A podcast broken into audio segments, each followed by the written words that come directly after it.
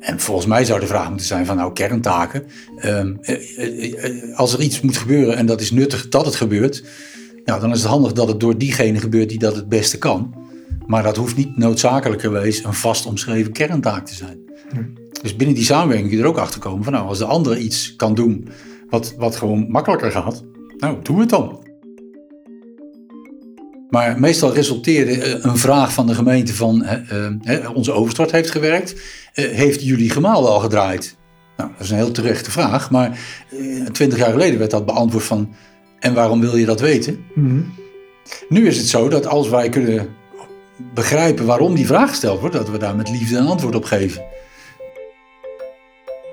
Droogte en uh, wateroverlast, dat zijn de terreinen waar we als waterschap graag met gemeentes, maar ook met uh, drinkwaterbedrijven willen samenwerken. Welkom bij de podcast over het waterschap van de toekomst. In een reeks van 16 podcastafleveringen ga ik, Freek van Berkel, in gesprek met collega's van Waterschap Rivierenland. Dit doen we over hun werk, interessante innovaties en de nieuwe ontwikkelingen op het gebied van digitalisering en de digitale transformatie. Kortom, een gesprek over de toekomst van Waterschap Rivierenland en de weg hier naartoe. Vandaag de gast in onze podcast is Erik de Poter. Erik is procescoördinator Samenwerking Water. Iets wat is ontstaan vanuit het bestuursakkoord Water. Met Erik ging ik in gesprek over het onderwerp samenwerken. We moeten ons als waterschap in de samenwerking met anderen niet al te veel focussen op de kerntaken. Degene die iets het beste kan doen, moet het oppakken in de samenwerking, al dus Erik. Ook hebben we bij opgaven zoals wateroverlast, droogte en hittestress elkaar steeds meer nodig.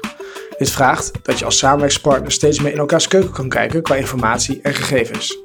Eriks hoop voor de toekomst: samenwerken als iets vanzelfsprekends in onze regio. Veel luisterplezier bij deze aflevering.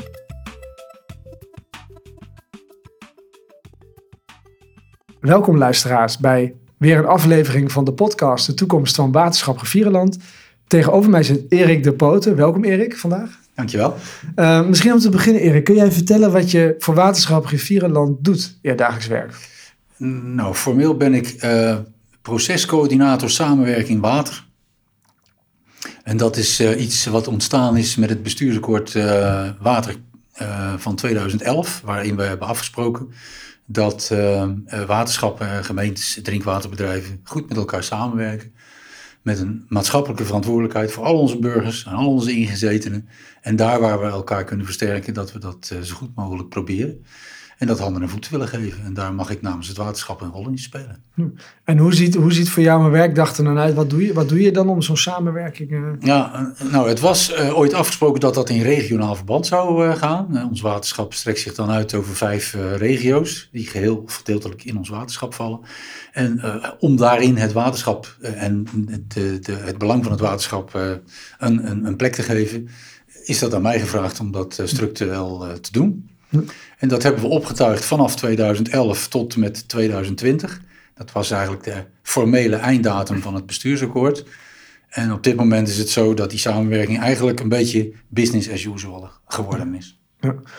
En, en, ehm, en Erik, waar krijg jij de meeste energie van in je werk? Nou, met name als ik s'avonds bedenk van wat ik heb gedaan, dat heeft ertoe geleid dat de, de wereld weer een stukje veiliger geworden is of het water een beetje schoner geworden is.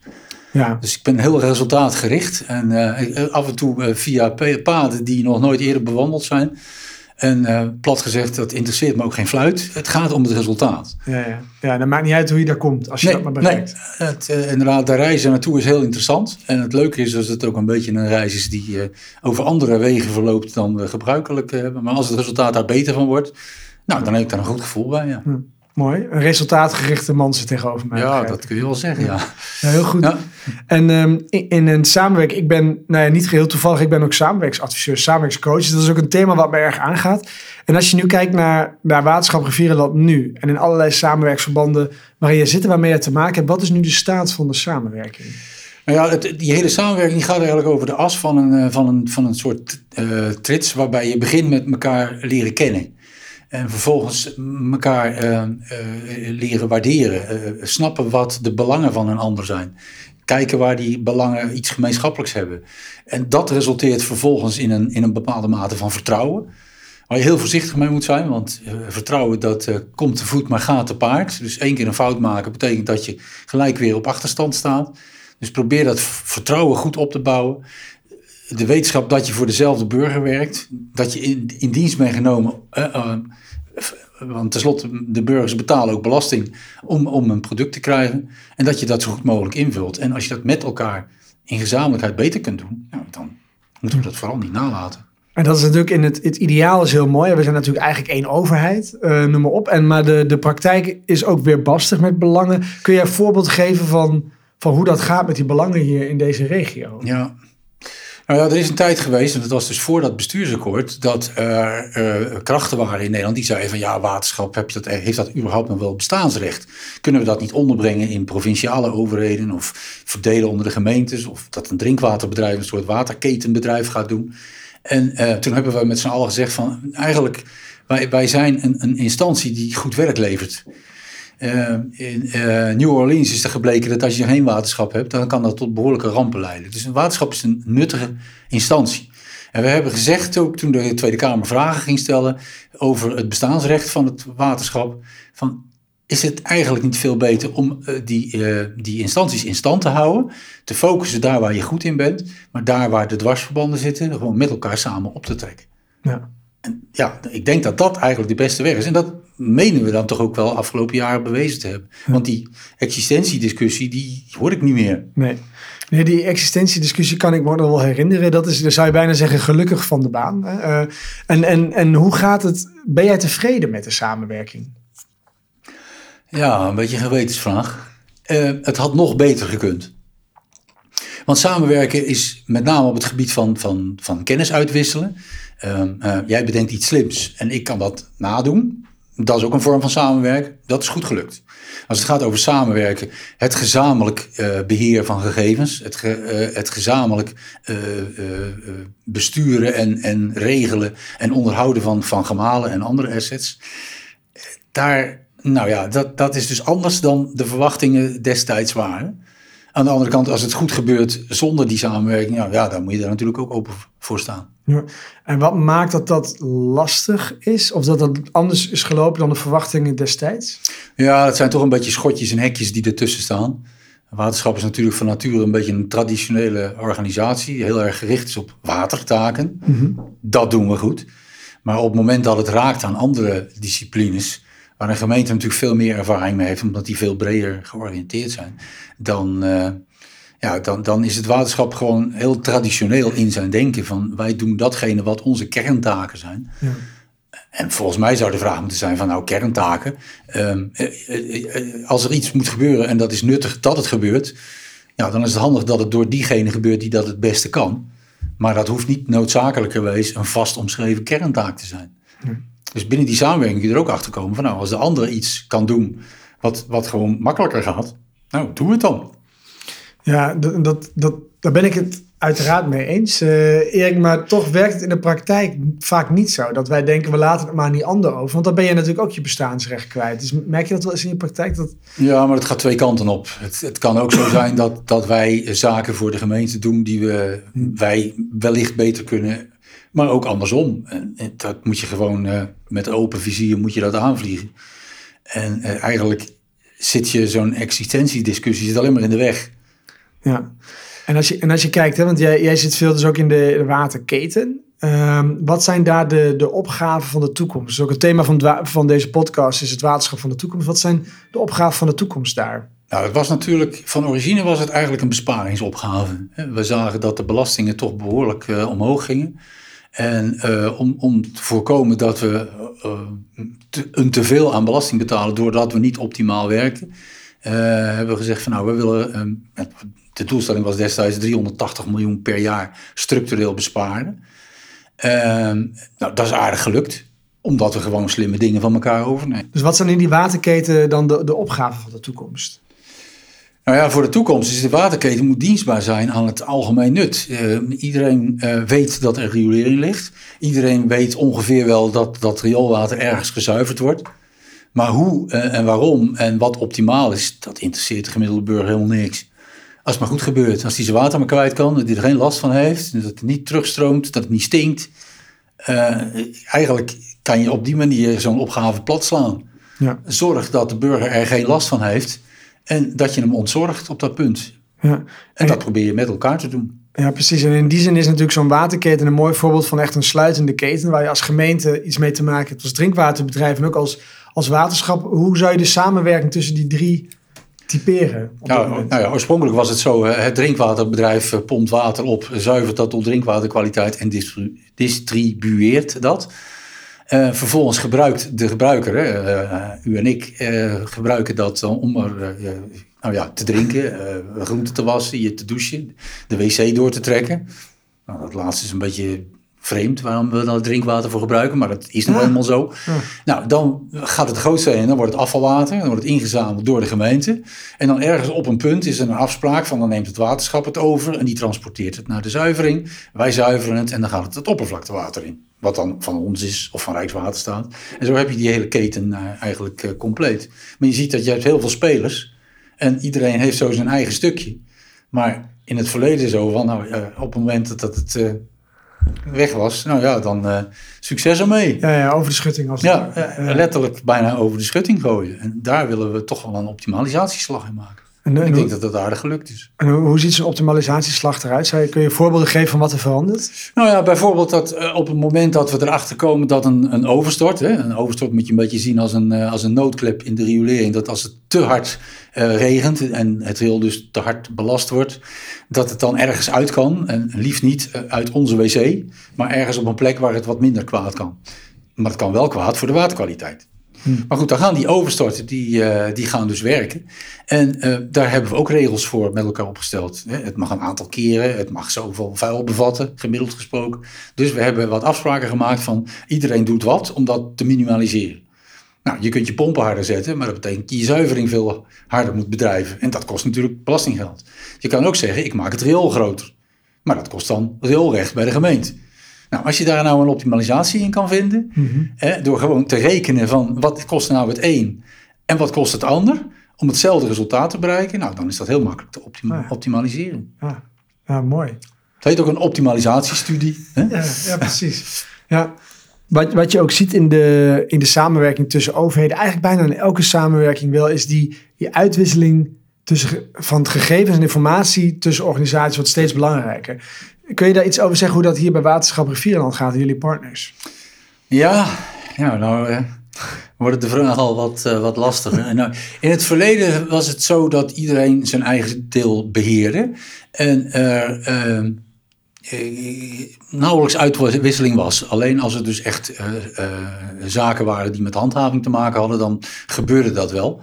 Maar meestal resulteerde een vraag van de gemeente van onze overstort heeft gewerkt. Uh, heeft jullie gemaal al gedraaid? Nou, dat is een heel terechte vraag. Maar uh, twintig jaar geleden werd dat beantwoord van... en waarom wil je dat weten? Mm -hmm. Nu is het zo dat als wij kunnen begrijpen waarom die vraag gesteld wordt... dat we daar met liefde een antwoord op geven. Maar dan zitten we nog steeds in het stadium dat de vraag eerst gesteld moet worden. En het zou veel mooier zijn dat de gemeente zelf in onze keuken kan kijken... van heeft nou zo'n gemaal gedraaid? En als dan de overstort het gevolg is van het niet draaien van ons gemaal, ja, dan ga je dat moeilijk de gemeente verwijten. Ja. En als zij gewoon bij ons in de keuken kunnen kijken, ja, dan denk ik dat ik daar heel erg voor open zou moeten staan. En dat, daar zou in het waterschap nog wel wat in te winnen zijn. Ja, en, en, en waar zitten, want het klinkt heel simpel. Je kijkt gewoon in de keuken, je weet dat het, wat, wat er aan de hand is en je hebt die informatie. Wat, wat zijn de hiccups of de beren op de weg als het gaat om dat uitwisselen van gegevens en informatie? Nou, nou ja, wat je wel eens hoort is dat die gegevens natuurlijk geïnterpreteerd moeten worden. Die kale gegevens, ja, daar kun je je eigen conclusie eh, aantrekken. Dan kun je naar je, naar je gewenste resultaat toe. En je moet natuurlijk die, die gegevens wel op hun merites kunnen beschouwen. Um, aan de andere kant, de gemeentes die zijn natuurlijk ook opgeschaald. Hè. Kleine gemeentes van 5000 inwoners, dat hebben we niet meer. Die zijn professioneler geworden. Wij mogen er ook van uitgaan dat degenen die daar achter de knoppen zitten ook zo professioneel zijn dat ze dat veel makkelijker kunnen. Dat, dat zij ook snappen dat wij onze gemaal niet voor de lol uitzetten, maar dat dat samen kan hangen met een calamiteit of met onderhoud of met uh, dat er iets moet gebeuren waardoor dat gemaal even tijdelijk uit moet of lang, langzamer kan draaien. En um, dus het mag niet resulteren in verwijten van, goh, uh, wij hebben overstort omdat jullie gemaal niet gedraaid heeft. Nee, dat we met elkaar in gesprek gaan van wij, wij, constateren dat de overstort gewerkt heeft. Wij constateren dat het gemaal niet goed gedraaid heeft of niet, niet uh, continu gedraaid heeft. Wat is hier aan de hand? Uh, kunnen we hier iets van leren? eh, kunnen we het de volgende keer anders doen. Mhm. En zo kun je ook van elkaar leren en elkaar de volgende keer versterken op dat punt. Ja, precies. En ik hoor je eigenlijk ook zeggen, het gaat ook om het vertrouwen in de andere organisatie, dat er iemand zit, die achter de knoppen zit, die dat ook op een goede manier kan interpreteren. Is er, is, er, is er sprake van vertrouwen in de samenwerking tussen jullie en jullie partners, bijvoorbeeld gemeenten? Ja, dat is denk ik wel goed verbeterd in, met, die, met die periode 2011-2020. We weten elkaar te vinden, we kennen elkaars telefoonnummers. Het is natuurlijk een open deur, maar vroeger was dat toch niet zo vanzelfsprekend als dat het nu is. Dus op het moment dat iemand een probleem heeft, dan zijn die linkjes heel snel gelegd. Dat Ja. gaat gewoon goed. Ja. Alleen, het is niet geautomatiseerd. Nee, je moet elkaar nog wel bellen en Je, vragen. ja, je moet in, niet overal, maar je moet elkaar nog regelmatig nog bellen, op de hoogte stellen. En toch die vraag weer van waarom wil je dit weten? Ja, Nou, dat hangt samen met die professionaliteit. En ik Ja. vind het eigenlijk een beetje een overbodige vraag. Die vraag stel je niet voor niks. Ja, ja, ja. ja. En ehm, we zijn een beetje aan het verkennen ook wat voor samenwerksverbanden jullie allemaal in zitten.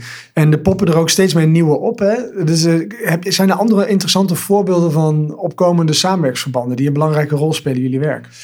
Nou ja, waar we nu heel erg in zitten, zijn eigenlijk een beetje dezelfde regio's als met die waterketen. Eh, dat we op het gebied van klimaatadaptatie met elkaar samenwerken. Want dat is natuurlijk een, een opgave die heel veel geld gaat kosten. Waarbij je elkaar ook eh, kunt versterken. Ja, ook in toenemende mate in stedelijk gebied begrijp ik, toch? Nou, niet alleen stedelijk, maar ook in landelijk gebied. Kijk, dan is, op landelijk gebied is de verantwoordelijkheid van het waterschap misschien weer wat groter dan van die gemeente. Maar ook daar heb je elkaar nodig. Ja, ja precies. En, en wat, wat kun je een voorbeeld geven van wat de focus is van die, van die, die, hè, die ontwikkeling op het gebied van samenwerking in de klimaatadaptatie? Nou ja, er zijn eigenlijk vier thema's. Dat is veiligheid, hè, de, de, de hoogte en sterkte van onze dijken. Dat is iets wat redelijk autonoom bij het waterschap thuis hoort. Maar je hebt ook wateroverlast. Hè. Dat is dus als het te veel regent en het water niet snel genoeg weg kan. Dan, eh, ja, dan moet je toch het, het, eigenlijk de wereld zo inrichten dat je daar zo min mogelijk hinder en schade van ondervindt. Het tweede is eh, droogte. Eigenlijk is dat een beetje een ondergeschoven kindje, maar dat is een, een sluipmoordenaar. Want Ja, als mijn ouders regent in en, we- Twente, en, en we lopen onder, dan is iedereen bij de les. Ja. Maar als het net als in 2018 drie maanden droog blijft, dan, eh, ja, dan merken we die gevolgen niet de volgende dag, maar pas een jaar later. Ja. Omdat die grondwaterstanden uitzakken, omdat de waterkwaliteit afneemt. En het vierde puntje is hittestress. Dat gewoon, eh, ja, de, de zomers worden zoveel warmer, waarbij er dus ook eh, ja, soms letterlijk doden vallen, omdat, omdat de 40 graden grenzen wordt doorbroken en wij ons land daar nog niet op, op hebben ingericht. Nee, nee.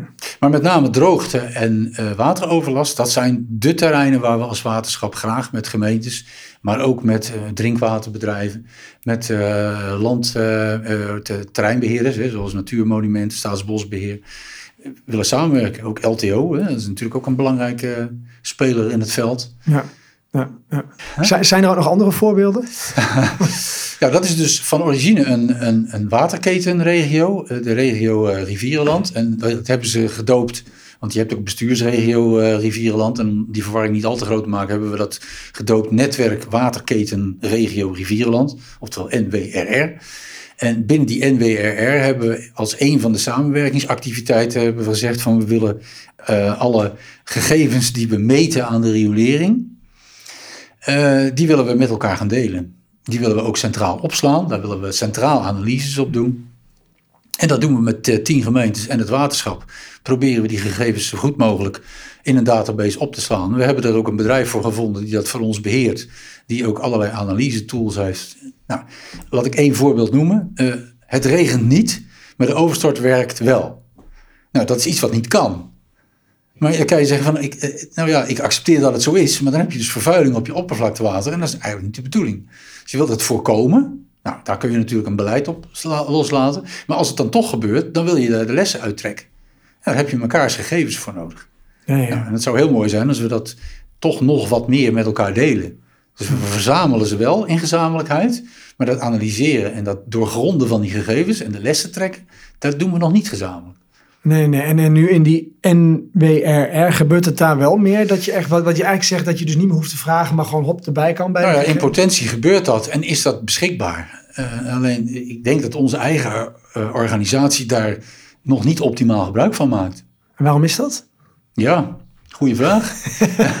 Misschien dat het nog met het traditionele denken te maken heeft. Van, wij hebben natuurlijk onze centrale regiekamer, hè, waar we dus al onze, onze assets, onze gemalen, persleidingen, zuiveringen en zo uh, kunnen zien van hoe functioneren die en kunnen we daar regelingen op aantreffen. Maar zodra dat buiten onze eigen assets is, ja, dan is dat veel onduidelijker en moeten we toch die telefoon weer pakken om die gegevens op te hoesten. Terwijl het natuurlijk heel makkelijk is als je gewoon in die database kan, kan, uh, kunt putten en, en daar dus de aanvullende gegevens uit kan halen. En die, die twee gegevensverzamelingen op elkaar leggen en dan de analyses maken. Of als ze al gemaakt zijn door dat bureau ja, ja. waar we ook aan meebetalen. Nou, klinkt dus een goudmijn, uh, toch? Al ja, vind ik wel. Ja, ja, ja. En, en um, om ook weer terug te komen um, op het thema van de podcast, de toekomst van waterschap Rivierenland. Uh, stel, we creëren hier een glazen bol en je kijkt in pak een beet 20, 30 jaar. En je kijkt even naar, jou, naar jouw vakgebied ook, je bent veel met samenwerking bezig. Hoe ziet, dan, hoe ziet dan het waterschap er over 20, 30 jaar uit in jouw ideale wereld? Ja, wat is ideaal? Um, ik denk dat het waterschap zijn bestaansrecht aan zich wel bewezen heeft. Mede als dank uh, vanuit Amerika, waar uh, geen waterschap was en er dus heel veel narigheid gebeurde met een dijkdoorbraak. Um, wij zijn natuurlijk toch een beetje een doelcorporatie, gericht op specifieke taken. Die kunnen we goed, daar kunnen we in investeren. Wij kunnen dat ook zo, met een zo groot gebied doen dat we dat heel professioneel kunnen blijven doen. En, uh, maar daar waar we uh, onze, onze counterparts, onze gemeentes, uh, drinkwaterbedrijven, provincies en zo nodig hebben, dat niet alleen die lijntjes heel kort zijn, maar dat ook iets vanzelfsprekends is. Net als gemeentelijke afdelingen onderling goed moeten samenwerken, moeten wij ons ook zien als onderdeel van een grote geheel. Ja, en dat de samenwerking met partners in de regio, ik noem maar iets, eigenlijk hetzelfde als samenwerking met een collega die naast je bij het bureau zit. Precies, ja. Maar ook dat hebben we moeten leren. Wij waren natuurlijk vroeger als waterschappen hadden we kwantiteitstaken en kwaliteitstaken en veiligheidstaken. En dat waren soms drie verschillende instanties. Ja. En je ziet nog steeds mensen die denken vanuit de kwantiteit of denken vanuit de waterkwaliteit. En uh, dat is een groeiproces, dat moet je tijd gunnen. Ja, ja. mooi. Dankjewel Erik. Ja, graag, graag gedaan. Ja. En uh, succes met al je werk. Ja, en ik hoop dat dit ook weer bijdraagt aan het nog weer schoner maken van ons water. Dat weet ik wel en zeker. het veiliger maken ja, van onze gebieden tussen de, tussen de dijken en de rivieren. Mooi, komt goed. Dankjewel. Dit was weer de aflevering met Erik. Bedankt voor het luisteren en graag tot de volgende keer. Interesse in andere verhalen over het waterschap van de toekomst? Volg deze podcast dan op je favoriete platform.